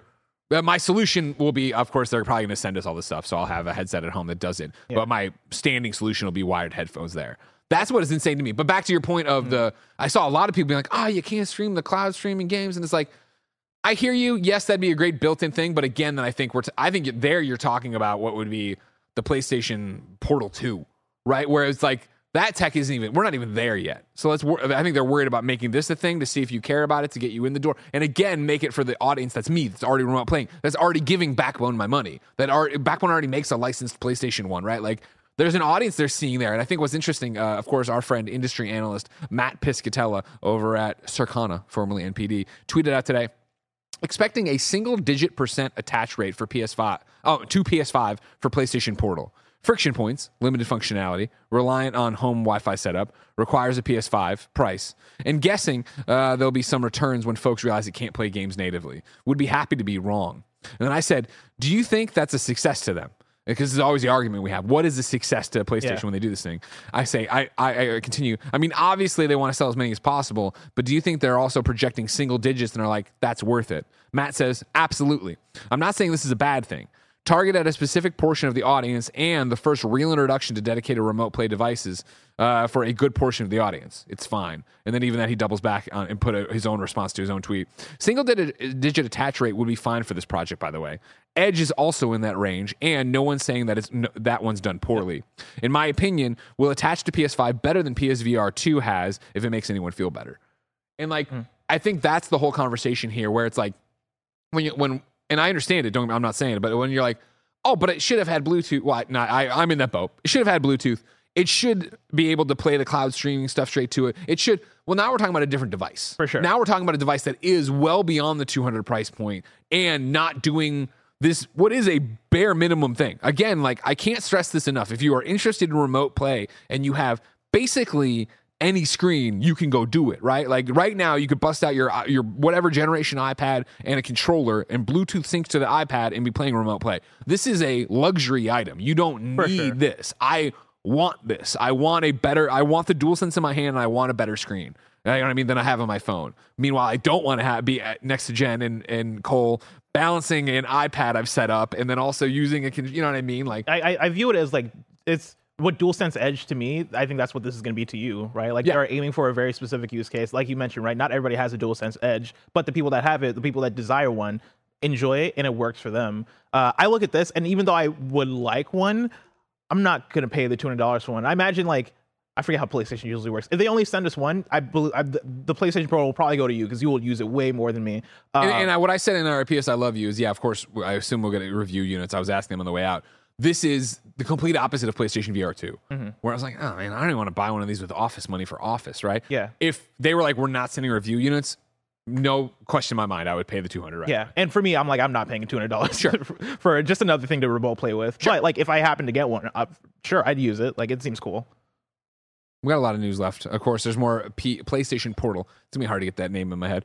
Uh, over It's on also. PS I Love You XO. Are we gonna so- start calling the PSP? Do you think people start doing that? I will. Sure. Why It's not? fucked up. we also talk about the headsets. Tim's there to ask me a bunch of audio stuff. Uh, number five on the Roper Report, the Fallout TV show teaser was shown at Gamescom 2023, and Simon Cardy from IGN has a report. The first teaser for the upcoming Fallout TV show has been revealed at Gamescom 2023, but it won't be released to the public. At a presentation for Bethesda's upcoming space opera RPG Starfield, creative director Todd Howard surprised attendees with a sneak pre- peek at Prime Video's television adaptation of Fallout. Helmed by Westworld's Jonathan Nolan, the show looks to feature plenty of fan favorite aspects from the game. The Fallout TV show is set in Los Angeles and due out at some point in 2024. Amazon released the poster on Twitter alongside the mention of Vault 33. If you are looking right now uh, at a video screen where we are broadcasting, you can see it. In the short trailer, there were glimpses of the Brotherhood of Steel ominously marching across a dusty desert reminiscent of more urban version of Duke's no, sorry, Dunes Arrakis setting. Uh, the iconic uh, ve- Vertibird. vertibird. Oh, okay. Yeah. Yeah, I don't know. Vehicles. A vault opening and as a woman shielded her eyes from the sun. Multiple nuclear explosions taking place in what looks like present day setting, and a shot of who we assume is Walter Goggins' ghoul character, who bore more than a passing resemblance to Fallout 4's John Hancock. While we only had a, sm- a very small look at the show, it is clear that the production values are high, with the visual effects looking impressive. I, I love the part where he says, "Yeah, we saw a short shot of Walter Goggins' ghoul, who has more than a passive resemblance to Fallout 4's John Hancock. Fallout 4's John Hancock, also a ghoul. And I was talking to somebody about this in a, in a joking way of like, all ghouls look the same. Great Like, point. all Last- super mutants look the same. Last Glass Gaming says Walton, Walton Goggins. It, uh, Simon Oh, Cardy, Simon Cardy a typo. fucking hack, did write Walter, but I have talked to Walton Goggins. I should I should have caught that. I apologize. But yeah, all, all ghouls look the same. So did the ghoul look like John Hancock in Fallout 4, or did it just look like every ghoul? It must have been. Well, I mean, Unless it was like wearing one of hero hats. ghoul. Yeah, exactly. It must have been a hero ghoul. Gotcha. But I, th- I found that kind of funny. But yeah, like I'm so Let's excited go. for the show. Me too. Let's Yeah. go. I like Fallout so much. I'd, I'd love to see what a, a, a version of this would go. even reading through this and being reminded of all like the tentpole like Fallout imagery. Oh yeah, you get you got the nuke, you got the Brotherhood of Steel, you got the vertibirds, you got all the vault whatever vault that was 23 30 vault 33 right all that stuff seeing the promotional image tweeted out by by um what was it prime Amazon, yeah. i'm sign me up like they're they're nailing all the notes i'm getting fallout nostalgia already reading through all this Chat's popping off that that's fucked up. You're kind of a racist for saying I know that was the that, alike. no, but that was the joke that I was making when I was having this conversation. Like I was like, is it fucked up to say that all ghouls look the same? They're like, you can't say that. I'm like, but they do. Am I Are you, wrong? talking about, are, are you talking about the conversation we had on Sunday? yes. Oh yeah, Yeah. yeah, yeah. Because we're at the park. Yeah. Everybody judged you for that one. But like, pull up a picture of two different ghouls. I'm not doing that, Bless. I'm not feeding into this narrative. six on the Roper Report. Microsoft is selling off Activision Cloud gaming rights to Ubisoft. This is Tom Warren at The Verge. Microsoft is restructuring its proposed Activision Blizzard deal to transfer cloud gaming rights for current and new Activision Blizzard games to Ubisoft. The transfer of rights is designed to appease regulators in the UK that are concerned about the impact of Microsoft's proposed $68.7 billion deal uh, will have on cloud gaming competition. The restructured deal was triggered by a new regulatory investigation in the UK that could last until October 18th. To address the concerns about the impact of the proposed acquisition of cloud gaming streaming raised by the UK Competition and Markets Authority, we are restructuring the transaction to acquire a narrower set of rights, says Microsoft President Brad Smith, not the former Mizzou quarterback. This includes executing an agreement effective at the closing of our merger that transfers cloud streaming rights for all current and new Activision Blizzard PC and console games released over the next 15 years to Ubisoft, a leading global game publisher. The rights will be in perpetu- per- perpetuity. Got caught up there. I said perpetuity, perpetuity, perpetuity. Poop authority. Uh, the restructure deal means Activision uh, uh, means that if Microsoft does close it, it will not be able to release Activision games exclusively on Xbox Cloud Gaming. Microsoft won't be able to exclusively control the licensing terms of Activision Blizzard games on rival services either. Instead, Ubisoft will control the streaming rights to Activision Blizzard games outside of the EU and license titles back to Microsoft to be included in Xbox Cloud Gaming. Uh, quote, Ubisoft will compensate Microsoft for the cloud streaming rights to Activision Blizzard games through a one off payment and through a market based wholesale pricing mechanism, including an option that supports pricing based on usage. It will also give Ubisoft the opportunity to offer Activision Blizzard's games to cloud gaming services running non Windows operating systems, end quote. Yeah, whatever. Weird, but I Oh, get yeah, it. This is insane. we were like, how are you going to do this? How are you going to bend We're over gonna give backwards for cloud UK? gaming rights to, to all Activision games. Fucking it, Ubisoft, You, you're in charge. Here are the keys. So we have to like reverse. we got to pay license- you to get the thing. We got to reverse license Activision games for our cloud. That's fucking insane. Business is wild. Also, how did Ubisoft like? How did Ubisoft get? How are they the ones to get this? And that's not shady Ubisoft. It's a, Well, they, they've been. I mean, you figure it would it would have come down to Amazon, who stream, has the cloud stuff, right? Mm-hmm. And that's another giant uh, conglomerate, right? Uh, or it would have been, yeah. Let's. Who else is doing? You want to give it to PlayStation? But, yeah, They are slowly spinning this stuff. It'd be so sick if it was PlayStation. like we're gonna give PlayStation the rights to this, so we have to re-license it from PlayStation. That'll be a whole thing. But yeah, like this is weird. This is an interesting way to do it, and I guess it's the way you got to do it if you want, if you want to appease the CMA. And so they're doing what they got to do. They got to do what they got to do, 100. percent But it's just so weird. Like I'm gonna go on what you play or whatever yeah, and play Call of Duty. yeah. It's gonna be right next to X Defiant and Rainbow Six Siege. As God intended. Cats and dogs sleeping Living together. living together. Mass hysteria. Barrett, play my music. Here comes the money. Here we go. Money talk. Here comes the money. Money, money. What's up, everybody? Welcome to your famous, infamous, and favorite kind of funny games daily reoccurring segment. Greg's sound financial advice, not actual financial advice. Don't sue me. As many of you remember, disclaimer. I used myself as a test subject. Like that guy who wanted to fucking test ulcers, but he couldn't get approved, so he just drank the bacteria and then tested himself and got a Nobel Peace Prize. What? No big deal. This is a real thing. Should check it. Anyways, I said I'll buy the Ubisoft stock. I said you should all buy Ubisoft stock. This is a uh, buy low, sell high shit, right? And so I bought it at five dollars and thirty three cents.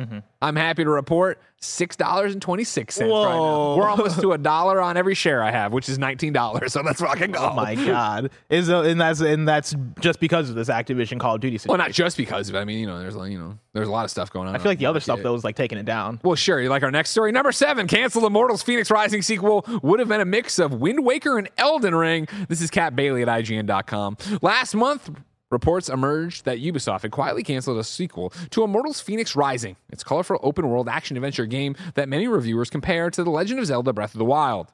Now, new details have emerged suggesting that Ubisoft's canceled game would have taken inspiration not from not just Zelda, but Elden Ring as well. Whoa. According to a new report on Axios, Immortals 2, codenamed Oxygen within Ubisoft, would have shifted its setting to Polynesia, uh, giving an island vibe that would have been reminiscent of Wind Waker. What's more, it would have apparently borrowed heavily from Elden Ring, uh, eschewing a map points in favor of dropping players in a hostile world.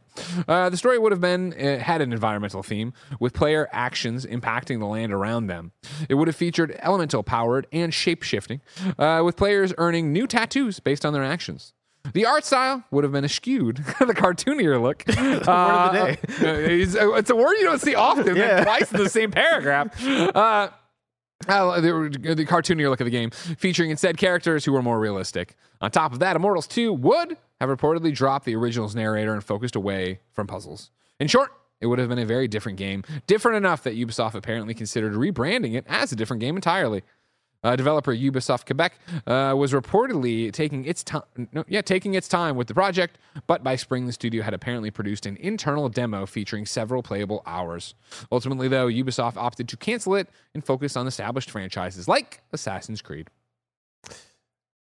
my my beef with Immortals one was that it took a lot of things that people love about Breath of the Wild, right? Like the you know sprawling open world, go any direction type vibes mixed with like the grass plains and art style, but then also like you know a, a, a lot of the Something's wrong with your microphone. Your micro, you're hello talking to a robot. hello They said robo. robot, robot, robot, robot. Blessing. How's that? Am I back? robot, Am I back, robot, Barrett? Robot, Barrett, am I back? blessing, Barrett, am I good? No, Barrett just ran out of the room. Oh, no sound. Kevin, I think. Can uh, do they hear you? Do you hear me? Oh, Robo Greg too. Hey everybody. Oh, We went too long. somebody's you know what that downloading means? Jared Petty and Gary Witt are exacting their revenge. Oh no. They're in the room over there. Oh, God. They're pressing buttons. They're doing some stuff. We're gonna get to the bottom of this one and figure it out for you. Both Don't of us have sound. Should I? My how robotic am I? Can I just talk while with my robot voice? It's fixed. Okay, we're back. Thanks oh, fixed? All right, okay, great, cool. perfect. So my beef with uh, Immortals one What is that fucking job. We just talked this crippling, destructive thing. uh, Immortals one took a lot of inspiration from Breath of the Wild, right? But I, my beef with it is that it Ubisoft Ubisoft eyes it too much. Okay. Where I went up on a tower, I looked around, I tagged a Fucking billion i- everywhere. icons, and I turn on my map, and I'm like, cool. This took all the fun out of like discovering things by myself. My, I, I would love to see what their take on Elden Ring is. How do you Ubisoft eyes Elden Ring? Because like I, I imagine it'd be the same thing, right? Of like you you start this game and you're like, oh okay, like I can see some of the Elden Ring vibes, and immediately the Ubisoftness takes over. That would that is what I would expect this thing to have been. Um, like it it's interesting getting the inside look on, on some of the inspirations they were taking and all this stuff. Um, like, like W- Wind Waker vibe as well is interesting. Having a more realistic. Uh, we had style. Chia, thank you. This, oh, I guess we did have we did have Chia. Uh, did that come out this year? Yeah. Wow. What um, kind of year we're having? Ubisoft is a weird. Remember company. too, I was thinking about this last night. Dead Island 2 came out this Oh year. Oh my god. Remember when Dying Light 2 came out? Yeah, yeah. I think that was last year. There was last year. We had the that same feels like 10 years ago. Um, anyway, Ubisoft's a weird company. Go go make some Assassin's Creed. You know, make Assassin's Creed Red a banger. Also take some risks, but maybe not this risk. Like I know a lot of people are probably, but this sounds sick. It wasn't going to be as sick as it sounds. This is this is them saying things of like, hey. The world loves Elden Ring. You should, we should make something like Elden Ring, but then they're going to do it, and then too many cooks are going to be in the kitchen, and the game's not going to be what you want it to be, and people are going to hate on it because it's not Elden Ring. Womp womp. Eight and final on the Roper Report, ladies and gentlemen. AEW's Fight Forever's 30 player mode arrives this week as average Steam player count drops below 30. This is Chris Scullion at VGC. AEW Fight Forever will get its promised 30 player mode this week, just as the Steam version's average player count has dropped below 30 for the first time. The game's free Stadium Stampede mode will be released on August 24th and offers a 30 player Battle Royale mode in which players run around a large empty stadium filled with weapons and other items. As the match continues, the, are- the area in which wrestlers can fight gets smaller, eventually pushing all players to the center, with the last player survivor being the winner. Uh, the mode was originally teased back in July, but the game's average player count on Steam has been steadily dropping since then, and, as spotted by Twitter user RJ-T2, has just dropped below the 30 player mark. According to Steam DB, when the game launched in June, it enjoyed a peak concurrent player count of about 2,200, with a daily average around 1,200. Uh, this has been slowly decreasing since launch, as often happens with games, but on Monday it dropped below 30 players for the first time, with an average concurrent player count of 29. This dropped further to 24 on Tuesday.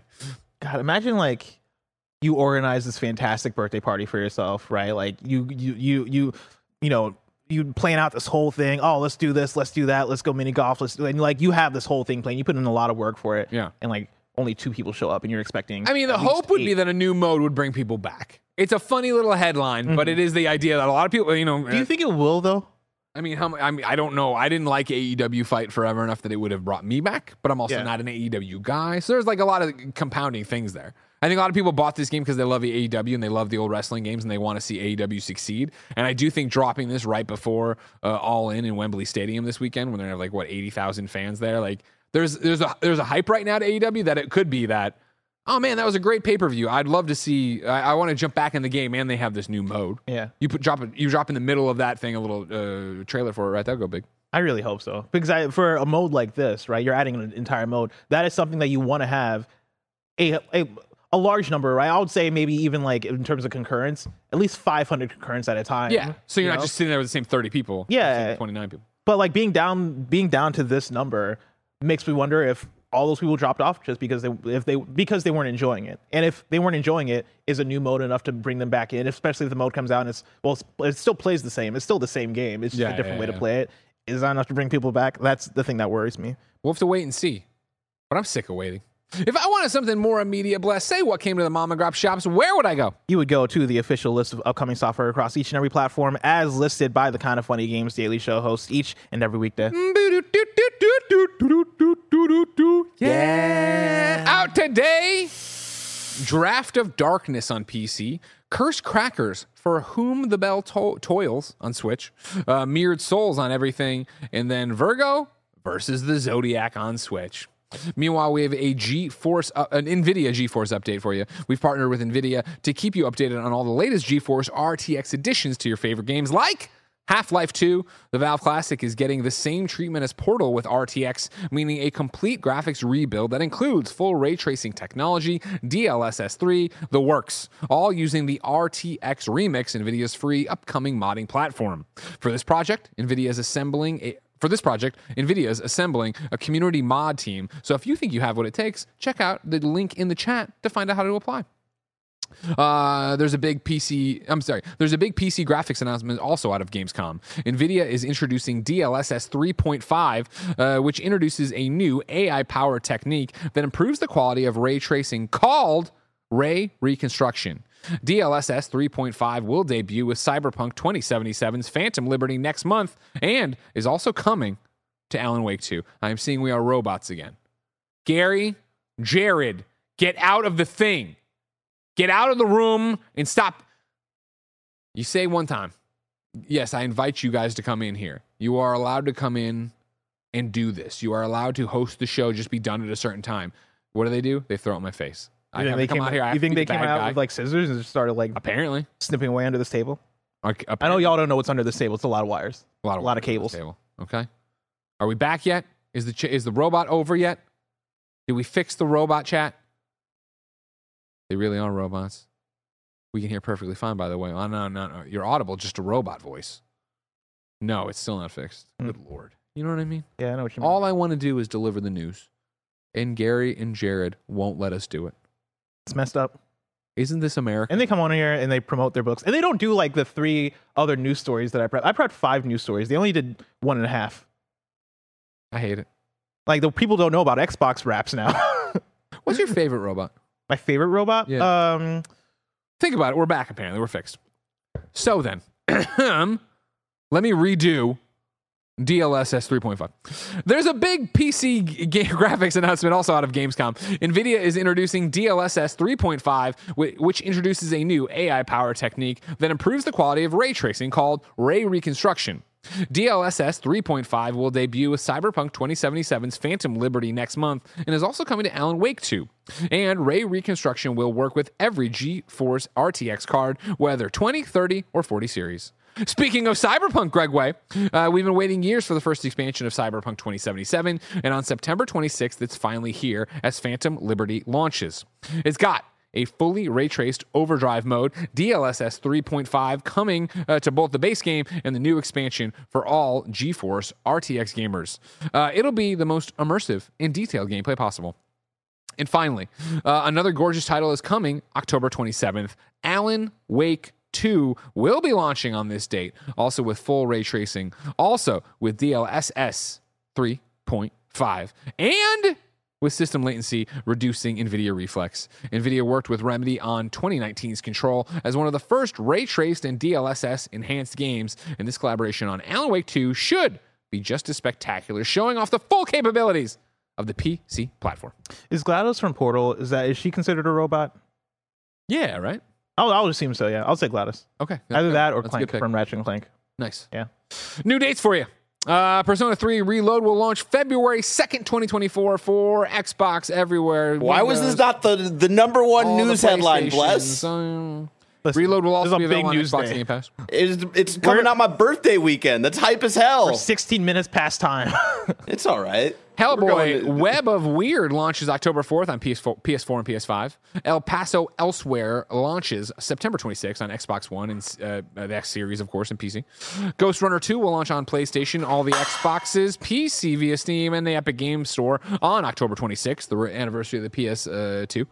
Uh, Worldless launches October 4th on Xbox One, Xbox Series X, PS4, PS5, Switch, and PC. Steam World Build launches December 1st on Xbox One, Xbox Series X, PS4, PS5, Switch, and PC. Hyper Light Breaker Early Access has been delayed. Sorry, Andy. To early 2024. House Flipper 2 launches December 14th on PC, and then My Time at Sand Rock has been delayed until November 2nd, 2023. Outrageous day for new dates out there, you know what I mean? well, I- mean, Gamescom's happening. What's happening, brother? Uh, we asked people watching live on twitch.tv slash kind of funny games and youtube.com slash kind of funny games to go to kind of funny Bear, what is this? dot com. This is El, Pa- El Paso. That's No, actually this wrong. is Hellboy Web of Wyrd. what do you mean? What is this? Hellboy's in the fucking He- frame. he's right there, Bless. That's Hellboy. I, I honestly, I added I didn't that recognize into it the- from the back. I'm not gonna lie. I added it into the new dates because it was announced like an hour ago that this is coming out in like a Oh. month, Looks which is which is wild because when this was announced, we were all like, "Holy crap, this game looks cool as hell," and we haven't heard anything since. Now it's coming out in a month, which is insane. Our first wrong isn't a you're wrong. It's a you're right. From B eh, from It's a Me BT, who says, I enjoy all the games you mentioned. Titanfall 2, Death Stranding, and Mario games. Also, thank you, Blessing, for answering my question, and Greg for reading it. Keep up the great work. Anytime. I also add the questions to the doc, and so it's my fault that Greg read it too. So you can just thank me for both things. Bool Borden writes in and says Assassin's Creed Codename Jade, the mobile game set in China, has been officially titled, drumroll please, Assassin's Creed Jade. No way. You're lying. They just called it Assassin's Creed Jade. That's Yeah. what, Great name. And then at the last second, Anon writes in with a you're wrong and says, Miss New Date, Ghost Runner 2 is coming October 26th. you know. Did you fucking have a stroke between El Paso Elseworld launches September 26th on Xbox One and Series and PC? Then there something got said. Then Worldless launches October 4th on uh, Xbox. What you, what came between them? You fucking idiot. Is Ghost Runner 2 will launch for PlayStation 5, Xbox Series, and PC via Steam and the Epic Game Store October 26th, at which point I said the PlayStation 2's anniversary. What I need you to do, Anon, is AC your ass out of here. Ladies and gentlemen, this has been kind of funny games daily. As usual, someone's trying to ruin my day and you're wrong by being a fucking moron. Anon, what I need you to do when you come back to consciousness is fucking buy locks for your house. That way the mule that came in and kicked you in the head in the middle of the fucking night can't get back into your house. All right? You're over there wearing your pants as a shirt. Figure it out, man. Everybody knows mules are weak to locks. Uh, tomorrow, apparently it's going to be Blessing and Tim as your host. Then Friday, Tim and Blessing. We'll see if it sticks. You know how it goes around here. Uh, of course, we are running late, but we're still going to do a little super chat show here at the end where people who uh, YouTube super chat with us can get their questions read. If you resub on Twitch and get your questions read, we'll go as fast as we can, get as much as we can, because after that, we're going to stream some WrestleQuest for an hour uh, as part of the sponsor. Hey, congratulations on launching your game. Twitch, YouTube, of course. Uh, you can get it later on youtube.com slash kind of funny games. And then they're going to stream other stuff over there. We're having a good time. We're having a lot of fun. It's a big day as always over here. But until next time, ladies and gentlemen, it's been our pleasure to serve you.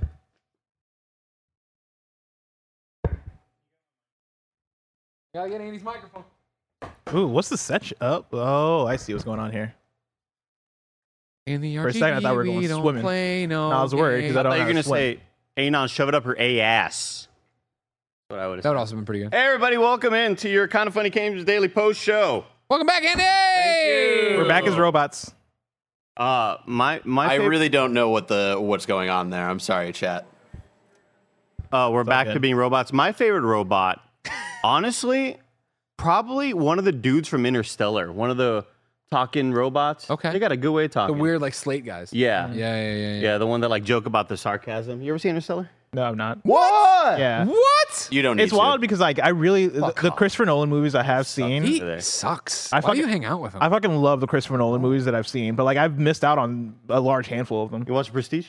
No, Oh, I see, The know. Prestige. See, you're not missing Fuck yeah. shit there. No. Oh, what? fuck you, Greg. guys suck. I've heard such fucking good things about. Prestige. Why do you hang out with Why do I Greg? hang out with I've not seen Prestige. I've not seen Memento, and I've not seen Tenet Oh, Memento. or Dunkirk. I'm not seen Dunkirk either. Dunkirk. My oh, plan, my plan is to do a Nolan marathon at some point. That's too much Nolan all in one go. Bless. I'm gonna let You'll you know. die. Yeah. You yeah, but I want to ba- I, I- like, I want to bathe in Nolan. I want to drown in Nolan. Do it during like the the Honda sales event or something. Find, let's find a way to sponsor tie-in. oh, that'd be cool. Yeah, I'd be way. down.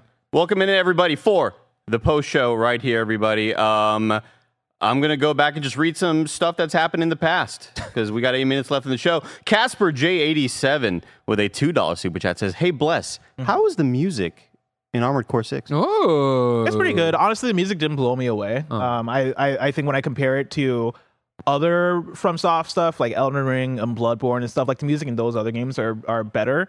But like the music wasn't. I, w- I also wouldn't say it was a letdown, right? Like it kicks in in the high action moments, and it's like some pretty good like like bass like stuff hit, kicks in. It's nice. It's cool. But I, I will be honest in that the the uh, soundtrack didn't blow me away For what?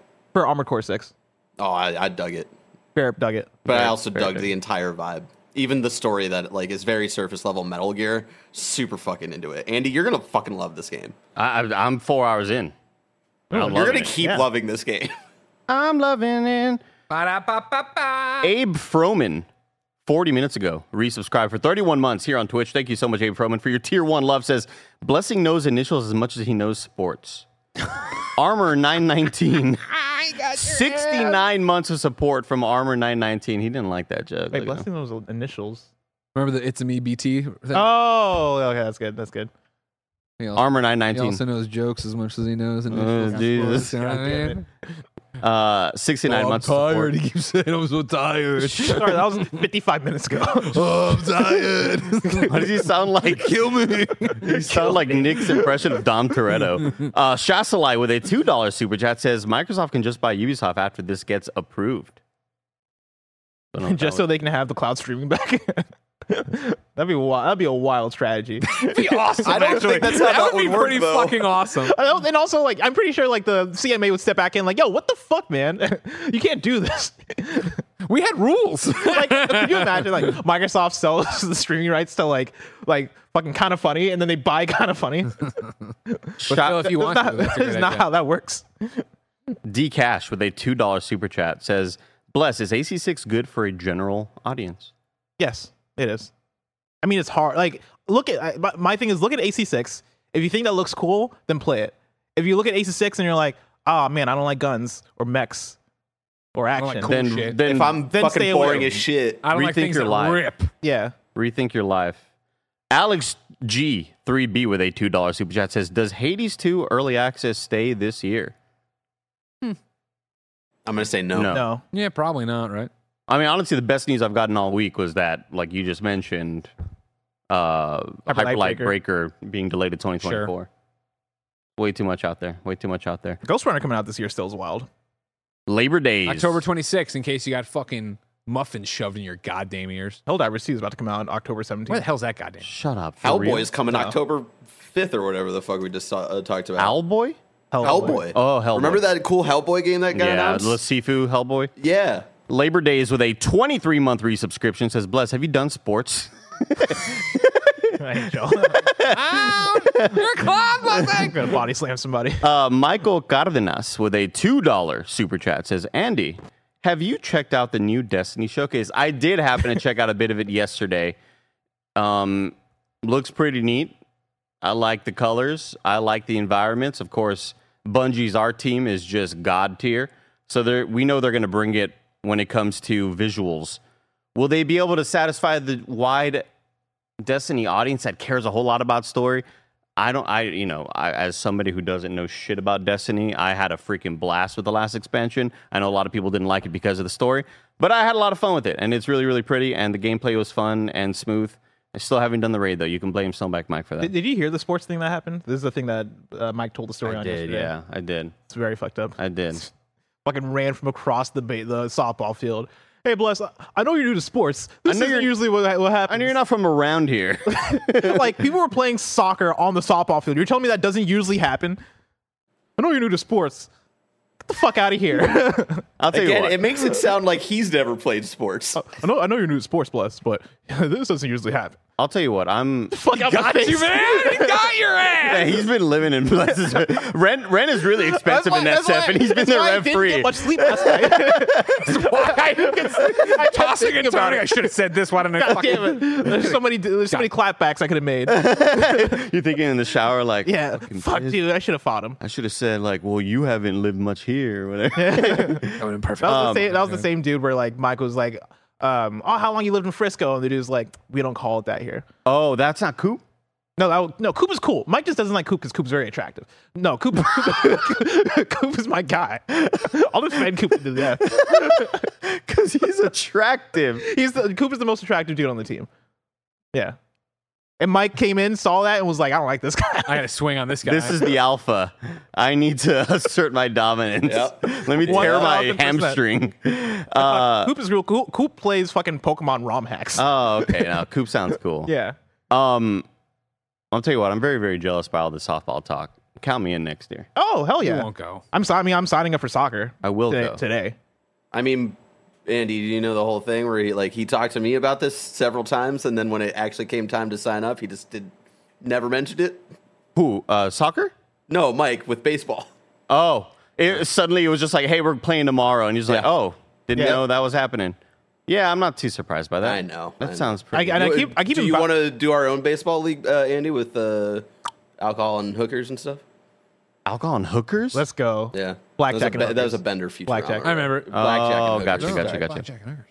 Um, I, I, I I keep inviting Barrett out to softball, and Barrett won't I will. out. I refuse to go until Mike asks me face to face, not on content. and I'm gonna tell you, you'll not, you'll, you'll never show so up. I'll never go. Mike will never I- like.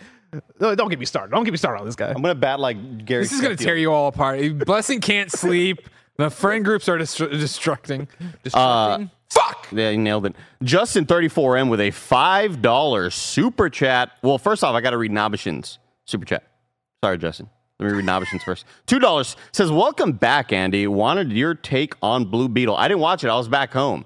There were many plans to go watch a lot of movies when we were back home, and when it came time to do to doing so, it was just it was too damn hot to leave the house. Holy shit! Like the the heat in Texas just felt it's it's an affront to nature. You know, like it was unbelievably bad out there. Um, I played hoops inside of my brother's school's gym, had the AC on, and it was still hot as shit. Um, we never went to go to a movie though. I wanted to go see TMNT with the kids. I wanted to go see Hurdle. Barbie with the kids. It's hurdle. Yeah. Is this your SNL bit or what? is, this you on Weekend Update or something?